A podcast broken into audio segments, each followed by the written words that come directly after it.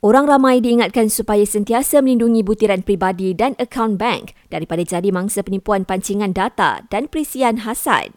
Tegas Bank Islam Malaysia, pihaknya tidak pernah melantik mana-mana pihak ketiga untuk mendapatkan maklumat dan butiran akaun pengguna. Sebarang perubahan butiran dan akaun pengguna katanya hanya boleh dilakukan menerusi perbankan internet di laman sesawang rasmi atau aplikasi mudah alih.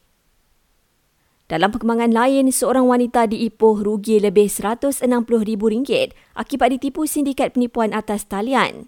Menurut polis Perak, mangsa menghantar gambar kad pengenalannya kepada pihak tidak dikenali selepas terima panggilan telefon kononnya terlibat dalam kes pengubahan wang haram.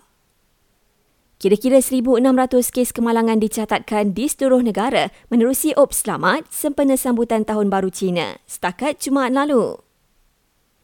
Ketua Polis Johor berkata, dua lagi anggotanya ditahan bagi bantu siasatan kes pemerasan ke atas seorang wanita, babitkan wang tunai berjumlah RM35,000.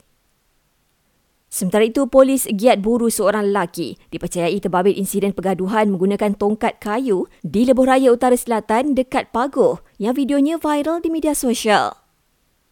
Dan seorang lelaki yang juga OKU ditemui lemas manakala dua rakannya selamat selepas dihanyutkan arus ketika mandi di Sungai Berkelah, Gambang, Pahang.